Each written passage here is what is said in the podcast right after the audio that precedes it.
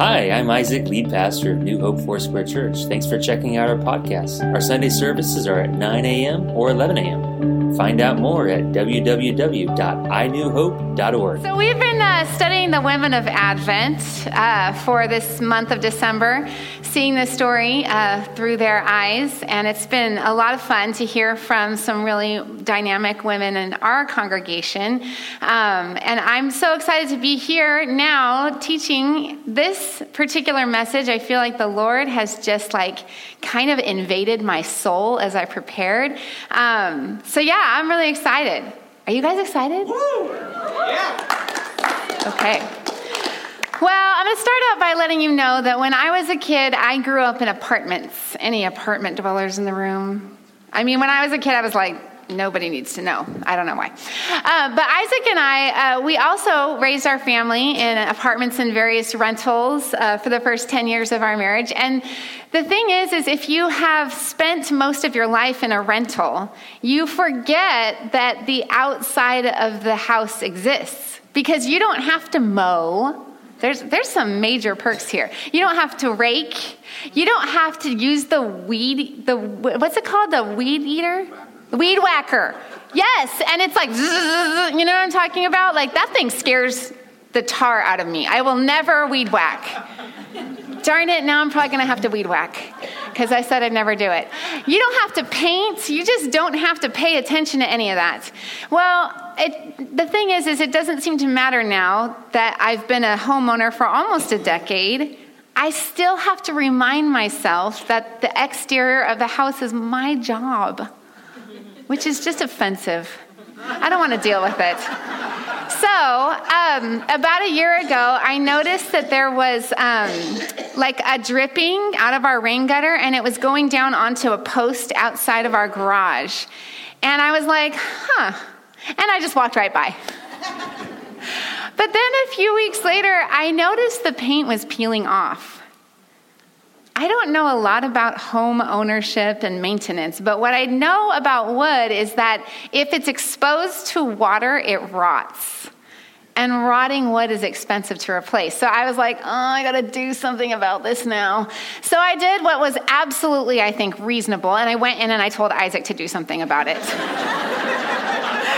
so he graciously got the ladder out and climbed up to see what, what was happening up in our rain gutters, and um, he found a baseball in there.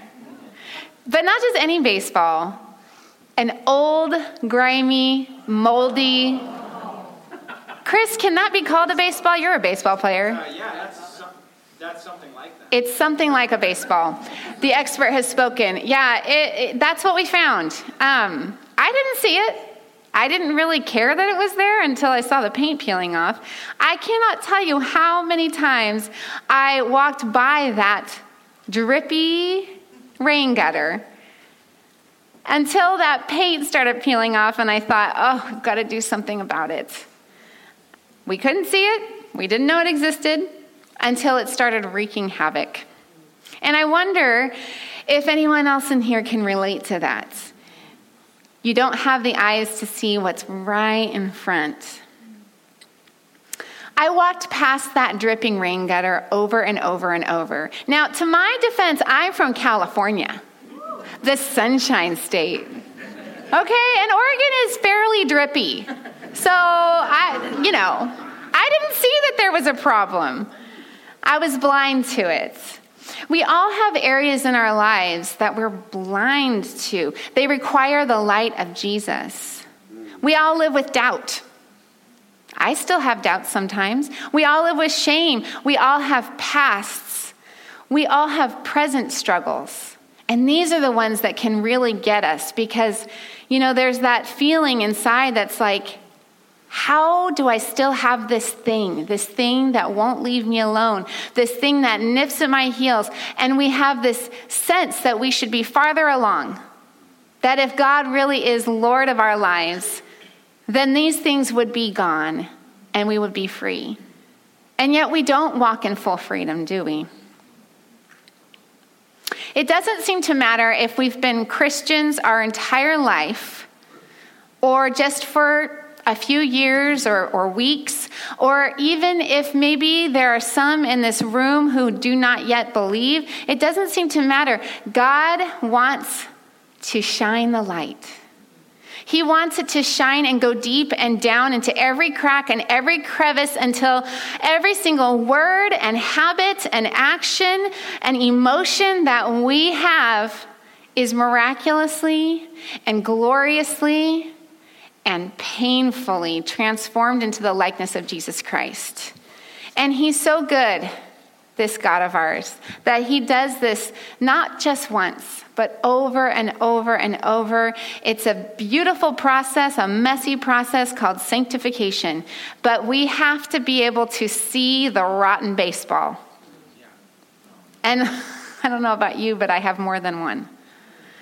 We have to have ears to hear the Holy Spirit urging us forward.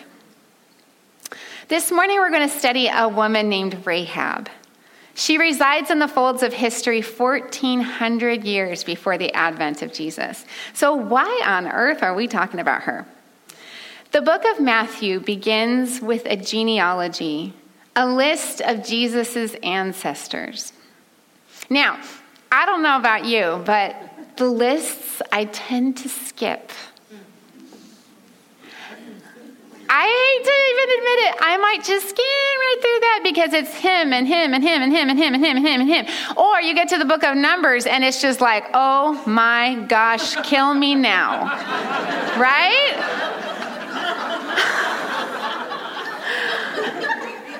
Man, what are you doing to me, Jesus? But as we, as we have been studying the women of Advent, this genealogy is crucial because it bears witness to the continuity of the gospel throughout the Bible, not just in the Old Testament. God's comprehensive, timeless, matchless plan of redemption for all of humankind began long before Jesus was ever swaddled in a manger. And so we find Rahab's name in a flyover scripture Matthew chapter 1, verse 5. Salmon was the father of Boaz, whose mother was Rahab. That's it, that's all I got for you. Actually, Andrea made a, joke uh, when she was speaking that, you know, her, she had this much, what was it, three scriptures, just a couple verses. And I'm going, I got nine words. Okay, Lord, you've got to do something here. Well, you know what? God is doing something here. We live in a society where mom is the boss, don't we? If mom ain't happy, ain't nobody happy. I, but yeah, I got to have some sass with that one. Now, while Matthew was most definitely written for us, it was not written to us. It was written to the Jewish people, which was a patriarchal society. A patriarchal society is just one that where the thought and practice is uh, communicated through the male experience, male dominated. In fact, the United States, we, we have been predominantly a patriarchal society. So we're familiar with this narrative. Mom had the kids, she was important. But the most important question was Who's your daddy?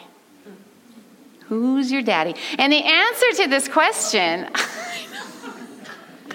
you know, I, I, sit there in my house and I write these things. Actually, I was at the gym. I'm writing these things. Who, who says that at church? Who's your daddy? Yeah. no.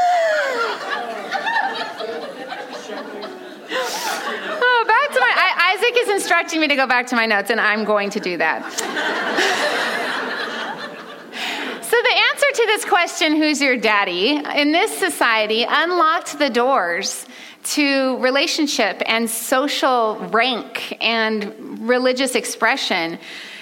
Yet, the author of the gospel, Matthew, who was a Jew writing to Jews, includes four mothers among all those daddies. Four mothers. This would have been profound to the readers. This would have been disruptive. They would have taken notice immediately because their genealogy was their bread and butter, was their meal ticket, and they didn't typically list the women. The inclusion of these women would have been uncomfortable. Maybe, maybe like a little pebble in the back of your shoe when you walk and grate, it grates against your heel, that kind of uncomfortable just rubbing. It would have rubbed them wrong. It would have caught them off guard. It would have prompted them to ask this question why? Why are these women in here? Proverbs 20:12 says, "Ears to hear and eyes to see, the Lord has made them both." I love how the NLT, the New Living Translation renders it. Ears to see and eyes to hear, both are a gift from the Lord. What? You said ears to see. Like I said, come to nine o'clock, it's better. yeah, ears to hear and eyes to see, both are gifts from the Lord. As we dive into Rahab's story, we will see women who had a woman who had both ears to hear and eyes to see the God of the universe, to discover him in the midst of her life of sin and her culture of idolatry. And as God extracts Rahab from her wayward life, we will discover that the Advent is not just about the glorious day when Jesus was born and placed in a manger. The Advent is God's divine intersection with humankind over the expanse of history yesterday, today, and forever. I want to pray. Would you please bow with me? I'm going to pray a scripture out of Ephesians over us as we continue. Father, I pray that the eyes of our hearts would be opened, that we would know more fully the hope to which we are called, that we would be more fully aware of the riches of your glorious inheritance, which is for us, a people that you have chosen to call holy through the work of your Son. And Lord, may we know the incomparable, great power the, pow- the very power that raised Christ from the dead for those of us who believe. And Lord, may we always call Jesus the name above every name. Lord, may it be unto him all power and authority and dominion, not just in this present age, but in the one to come. In Jesus' name, amen. Amen. Well, as I mentioned, Rahab's story takes place 1400 years. It's a lot of years prior to the birth of Christ, just as the nation of Israel was preparing to enter the promised land. Now, um, if you want to turn there in your Bibles, we're going to be in Joshua chapter 2, uh, starting in verse 8. That's where we find Rahab's story in Scripture. We have to remind ourselves that the nation of Israel was God's chosen people that um, they had been delivered miraculously out of the hands of Pharaoh, out of captivity, out of slavery, and into new life with this amazing God of the universe. And the important thing to know, too, is that it had actually been 40 years. They were sentenced to 40 years of waiting. They were in this holding pattern for 40 years since the Red Sea had opened and they had crossed through on dry land. Joshua has just been commissioned to lead the people, to take Moses' place. And he decides to send two spies into this territory to find out what's going on. And so they enter into this land of the Canaanites and they come to their first stop, the city of Jericho. The city of Jericho was a fortified city. It was a fortress. It was it had walls that enclosed it and they were shut tight for their safety and security. They are able to penetrate this fortress and find themselves at a house where they stay the night. The house belonged to Rahab. Rahab the prostitute. The king of Jericho finds out about these two men and he goes to Rahab's house and he demands to take them, eh, or he sends soldiers to her house. But Rahab does not hand the spies over. Instead, she hides them up on her roof and then sends the soldiers off on a wild goose chase. And that's where we pick up. Rahab here, she is speaking to the two spies. She goes up and, and to them. Before the spies lay down for the night, she went up on the roof and said to them, I know that the Lord has given you this land and has a great uh, and a great fear of you has fallen on us, so that all who live in this country are melting in fear because of you. We have heard how the Lord dried up the water of the Red Sea for you when you came out of Egypt, and what you did to Sihon and Og, the two kings of the Amorites east of the Jordan, whom you completely destroyed. When we heard of it, our hearts melted in fear, and everyone's courage failed because of you. And this is our key verse here. For the Lord your God is God in heaven above and on earth below. Rahab then makes a pact with these two spies. She tells them, Hey, I won't hand you over, but you got to do something for me. I want you to save my family. And so we read in Joshua chapter 6, you don't have to turn there, it's going to be on the screen, verses 22 through 23. Joshua said to the two men who had spied out the land, Go into the prostitute's house and bring her out, and all who belong to her, in accordance with your oath to her. So the young men who had done the spying went in and brought out Rahab, her father and mother, her brothers and sisters, and all who belonged to her. They brought out her entire family and put them in a place outside the camp of Israel. The story of Rahab is rich, as we're about to discover. In fact, I told Isaac that I think this could be like a month long sermon series. I'm not going to do that to you. Merry Christmas. We have just three points today. the first point is this belief in God opens doors. Belief in God opens doors. The story of Rahab is a story of radical, unlikely, unpredictable belief in the supreme God of the universe. Rahab was a prostitute. And I think we have to kind of let, let that sink in and wrap around our brains a little bit. In his genealogy, Matthew gives prominent placement in the lineage of the Messiah, the King of Kings, the Lord of Lords, to a whore, a woman of the night who performed unspeakable acts. This is disruptive stuff. There is a universal understanding across culture, time, space, history that prostitution is wrong, it's bad, it's damaging. No little girl says, When I grow up, I want to be a prostitute.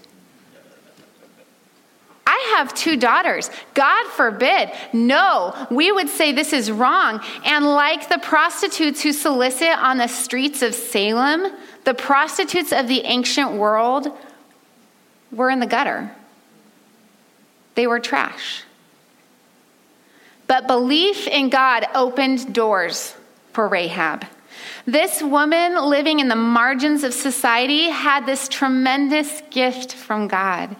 She had the eyes to see and the ears to hear. Ears that rang with the stories that she had heard of a God who splits waters, of a God who conquers powerful kings her response was a faith con- confession that opened doors in her life. Joshua 2:11 When we heard of it our hearts melted in fear and everyone's courage failed because of you. For the Lord your God is God in heaven above and on earth below. These are powerful words.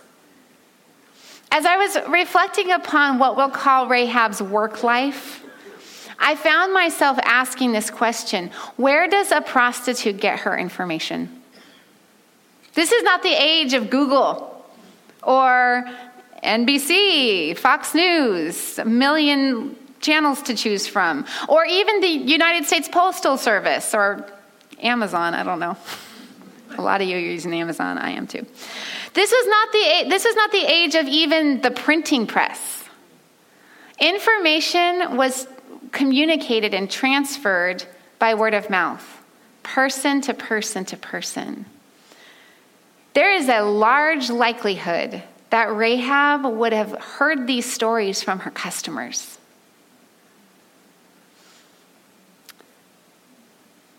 God can and will use the pillow talk of a prostitute for the purpose of her redemption. This is astounding. This is astonishing. This should arrest our, our, the, the bowels of our hearts because God will do this. God will do this for me. God will do this for you. In fact, Romans 5 8 says that while we were still sinners, Christ died for us. While Rahab was a prostitute in the middle of ancient times, God made a way for her. There is great hope in this story. The gospel was breathing long before Jesus drew his first breath. And so doors were open. Rahab initiates a deal with these spies and makes an agreement that will not only secure her safety and that of her loved ones, but it will set her on a completely different path than the path that she was currently on. Belief in God opens doors. The second thing is this belief must, must, must inform our actions. In the ancient Near East, the existence of a higher power was a given. It's not that way in our culture anymore. Not everybody has chosen to believe in God. We're walking away into this kind of humanistic bent where I have the power within me to affect my world, to change, to be good, to do the right things, to rise up. And, you know, our culture, we, we toot our own horns all the time. But this was a society that where God's existence was not in question, and there was a deep desire to commune with God. And this, this manifested through systems of, of idol worship. As a resident of Jericho, Rahab most certainly would have been a worshiper of the gods of Canaan. She would have been surrounded by idols representing Baal and poles erected to the goddess Asherah. Idols would have been a significant part of her religious life from the day that she was born. Yet she hears these stories about this God. And she begins to harbor in her heart conviction that their God, the God of Israel, was real, the actual God, not these sad little statues made by human hands. And suddenly, because God is so good, she finds herself playing hostess to a couple of men who can actually tell her more about him. The Advent has come to her home. But rather than ask a bunch of questions, Rahab is inspired to act. And I love this because we live in a culture that is obsessed with information. We cannot get enough of it. In fact, we don't want just information, we want verification, we want proof. But I'm here to tell you this morning that the divine acts of a God that is bigger than we could ever ask or imagine can never be whittled down to human proof. He can never be proven beyond a shadow of our doubt. In fact, we think sometimes that proof will somehow make our faith real. But proof can never produce faith. Rahab does not look for more proof. She's already heard all that she needs to hear. Her faith was sure, and we know it was because it sponsored action. And we cannot take lightly the action steps that Rahab took. In a minute, we're going to uh, look at some, you know, application points for us moving forward as we walk out the door, some things for us to be thinking about this week. And they're going to be safe, they're going to be tidy. But Rahab's actions were not safe. In fact, uh, Rahab finds herself in a place of treachery.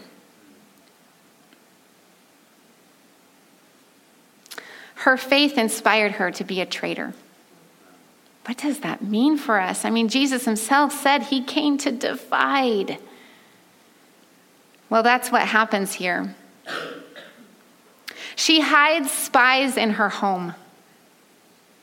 She gives false information to the soldiers of the king. She makes a deal with the enemy. And in the midst of this manhunt, she places herself in the precarious position of aiding and abetting those who absolutely were going to return armed to kill and conquer her community. Now, you might be thinking, didn't she just do that to save herself? Self protection is a powerful motivator. Maybe her actions weren't faith inspired. Maybe she was just trying to survive. Well, I think scripture has an answer for us. In fact, Trish uh, gave us this really wonderful tool that I hope that you will all continue to use, that we can actually use scripture to verify scripture. And so we're going to go to the New Testament, and we're going to see what the writers of the New Testament, inspired by God, had to say about Rahab. You don't have to turn there, it will be on the screen. Hebrews chapter 11, verse 31 says this By faith, the prostitute Rahab, because she welcomed the spies, was not killed with those who were disobedient. Why? By faith. And James, in maybe the most famous exposition regarding the emptiness of faith without works, says this James chapter 2 verse 25 In the same way was not even Rahab the prostitute considered righteous for what she did when she gave lodging to the spies and sent them off in different direction? As the body without the spirit is dead so faith without deeds is dead. James's inclusion of Rahab is particularly astounding We've talked about how in biblical times it was a patriarchal society, there was a male uh, focus. Yet, James, in this grand treatise on faith and works, gives only two examples. And he had any number of examples to choose from in his history. He gives two. One, Abraham, the father of the Jewish nation, absolutely should have been included in that list and two, a lowly prostitute named Rahab. Why? Because her belief informed her actions. She risked her life. She believed in the power of God so much that she was willing to put aside all that she had. It was not proof that sponsored her action, it was faith and the action proved her faith. She believed in God Almighty. Sometimes we, we, we, we read the Bible and we forget that we know beginning to end. We can read start to finish. We know what's going to happen. We know the end of the story. But Rahab did not know the end of the story.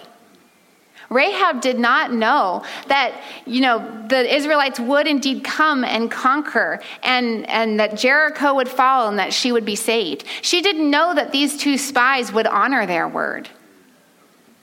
She didn't know that one day she would give up her life of prostitution and marry a man named Salmon and have a son named Boaz. She didn't know.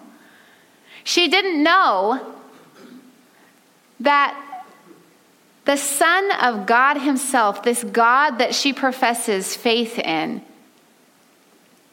would be her great, great, great, great, great, great, great, great, great, great, however many greats grandson. That her grandson's wife would carry the Messiah in her womb. She didn't know. Her faith was real and her actions were born out of it. Our beliefs must, must, must inform our actions. We cannot take this lightly. So, um, this past week on Tuesday, I had a physical for the first time in a very long time. Anyone else put that kind of stuff off? Is that just me? Don't ask me why. Um, so, uh, I, I, walked into the doctor's office and I fully expected to hear that my blood work came back and it was all good and everything was hunky dory, which is what has always happened to me. I don't know. Is 39 old? Because things aren't going as well as they once were. So I was surprised when my doctor, who happens to be sitting three rows back over in this direction, kind of tilted his head and kind of looked at me quizzically and said, does high cholesterol run in your family? And I was like, I don't know. All of a sudden, I was like, What's happening inside of me? Uh, as it turns out, both my good and bad cholesterol levels are higher than expected. So now I'm about to have my belief tested here. Do I believe my doctor and all of his years of experience and education? Do I am I going to believe that the tests were run correctly and they got my blood sample and not somebody else's and there was a mix-up problem? Am I gonna am I gonna believe that uh, the experts really know what they're talking about when they say your cholesterol level should be under this certain number here? And then, do I even really believe that cholesterol exists? I've never seen it. Yeah. Right? Yeah. Yes. I've only ever heard about it. Yes. For all we know, it could be a myth that Cheerios people, you know, it's conjured up to get us to buy their cereal so that our hearts will be healthy. the Cheerios conspiracy. Somebody do some research, okay? Get back to me and let me know what you find out. So, um, my doctor, as doctors do, gave me some good advice. He said, eat more food that comes out of the ground. So I went home and I ate a pumpkin bar. Pumpkins come out of the ground. Yeah? okay, we laugh, but there's kind of a hard truth in here for me because if in a year I go back to Dr. Rob's office and I still have these cholesterol numbers, and he asks me if I've done something about it. My belief is going to be tested.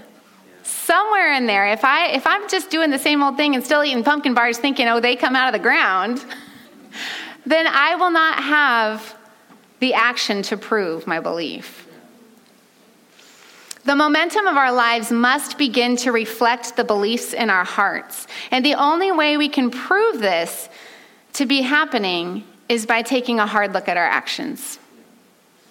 Belief clarified for Rahab who her true enemies were. Belief clarified Rahab's priorities. Belief informed her actions to aid the spies of Israel, and it was counted as righteousness. Our beliefs must, must, must inform our actions. Well, the third point is this belief based action delivers us into new life. Joshua 6 tells the grand story of God leading the Israelites to victory over Jericho through a big battle, a worship march. Did you guys know that every Sunday when we walk in here and we get led, by the way, what a privilege it is to be led by those who have gone before us? and prepared their hearts and prepared their instruments and skills and talents, when we are being led by them, we are being led in conquest. God is, is actually helping us lean into a conquering formation, conquering things in our lives and our hearts. He's opening up pathways to Him during worship. Worship is powerful, and worship was powerful for the Israelites. I wish I could actually tell you the whole story. I don't have time. I would highly recommend if you are not familiar with the fall of Jericho that you would go to Joshua chapter 6 when you get home and read about it because it's one of the most epic battles in all of the Old Testament. And we have to read it thinking about the fact that Rahab was there. In fact, scripture tells us that Rahab's house was built into the side of the wall of Jericho. So she would have heard those Israelites marching around the city. She would have been startled by the blasts of the horns as the trumpeters were playing. She would have had her heartbeat quicken. Her hands would have been shaking. She would have been anticipating salvation or death. Talk about a couple of hard options right there. There was no in between for her. And as the walls of Jericho came crashing down, Joshua's first order of business is to direct the two spies that had made the promise to go and get Rahab. But they do so much more than just rescue her. Joshua 6:23 says this: They brought out her entire family and put them in a place outside the camp of Israel. Rahab is not just delivered out of danger, she is delivered into security. Sometimes our prayers are just too small. We're like, oh, God, save me now. Save me from the high cholesterol. God wants to save us into something, He doesn't just want to save us from something. And when we're in times of desperation, it can be really hard to see that. But He is about delivering us into new life. She wasn't just left to fend for herself. Rather, she and her family were permanently placed and attached to the community of Israel. This would have been like being allowed to build a home right next door to the White House with the Secret Service totally protected. These were the people of power. Remember what it says their hearts were melting in fear because of what their God was doing in their lives. She was given prominent placement into the protection of the Almighty God that she professed to be the God of heaven and of earth. And this placement does not just afford her his protection, it gives her access. I have to believe that the God of the universe was looking straight into her heart and giving her the desires. Rahab now gets to see God work up close. Now, not only has she heard, but she has seen. And Matthew's genealogy gives us a clue into Rahab's future. This is where this nine word verse becomes very important to us. She marries in. Salmon was the father of Boaz, whose mother was Rahab. I don't know who Salmon was. A guy with a very unfortunate name. but I do know that Salmon was an Israelite man and that he would have been forbidden by the law of Moses to marry a foreign woman. So then we get to ask ourselves how did that come about? Rahab converted. Rahab converted, and Salmon marries her. And in verse 25, it states that she lived among the Israelites for the rest of her life. She became one of them. And her her great, great, great, great grandson is Jesus. I'm not going to say great the right number of times, I should have counted. The advent came to the doorstep of Rahab, and she had the eyes to see it. She had the ears to hear it, and she had the faith to act on it. And so we see that fewer than 10 words, hidden in a list of names, carries with it the richness of God's grace and mercy throughout the ages. Rahab's life wasn't just spared, it was redeemed. Her belief based action delivered her into new life because the God that you and I serve absolutely responds to faith. In fact, it's the only thing that we can offer to him. I want to end by going back to Matthew's gospel and the people that he wrote it to. Eyes to see and ears to hear, both are a gift from the Lord. I can't help but wonder how many people, male and female alike, were offended when they saw those four female names in that genealogy Tamar, Rahab, Ruth, Bathsheba. Four women with powerful stories Four women with a place in history. We know that the Bible was written by human hands, but we believe that it was divinely inspired by God Himself. God's whisper of acceptance to women, to every woman who has ever lived under the oppressive shadow of men, resides throughout the pages of Scripture from start to finish. If we will only have the eyes to see it. And we know because the apostle Paul reminds us so eloquently in 1 Corinthians chapter 13 that we only see dimly. The truth is not in, in all of its fullness. While we are still living here on this earth. We see but dimly. And so, what we must do is pray for the eyes to see and the ears to hear, for they are God's glorious gift to us. And He desires to give them to us. As we um, come to a close, I have kind of a menu of application points. There are five, so please bear with me. I know it's warm in here. I'm warm too. I see people fanning themselves. Um, and, it's, it's, you know, the Lord, the Lord is speaking. He is speaking. The Holy Spirit wants to show you what your next step is today because of what we have talked about, because the scripture has bearing in our lives. The first thing is this person to person testimony changed Rahab's life. My question to you is this How might your testimony change lives? During this holiday season, we get to interact with friends and family we don't see all the time, some of whom are not saved. They don't know Jesus. They need to hear about him. And you have a story to tell that is powerful. The second point is this God's insistent inclusion of controversial figures throughout the Bible and in the lineage of his, of his very son should cause us to wrestle who do we believe resides outside the bounds of God's love and grace?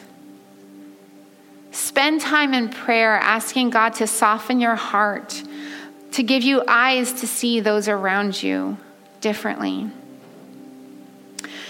Number three, take some time in self reflection.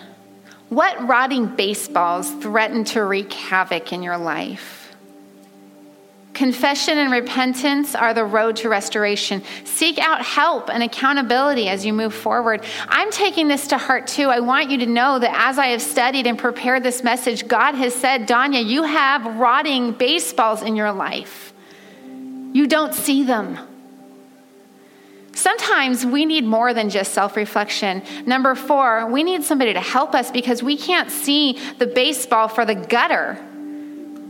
Invite a trusted friend to speak into your life, to gently, and hear me when I say gently, because someone might come asking, What do I need to work on? And they're going to need your gentility to guide them and, and massage them into a new pattern of behavior.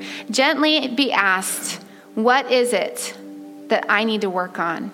Initiate this critique in your life. I promise it's going to save a lot of frustration in relationships. And while we're on it, we just watched that uh, video on the new community groups that are launching. Many of you, and I'm so proud of this church, have participated in Alpha and Rooted and said, Yes, I want to be a disciple of Jesus Christ and have put shoe leather to it. Well, we've got a third step, and that's community groups. We're going to talk more about that in the coming weeks purpose right now in your hearts to say yes to that. It will absolutely be inconvenient. You absolutely will be too tired the day you're supposed to go. And let me just say, whenever people come to me at church and they say, I wasn't going to come today because I was just feeling like this, this, and this, and my week was hard and I was tired, but I'm so glad I came.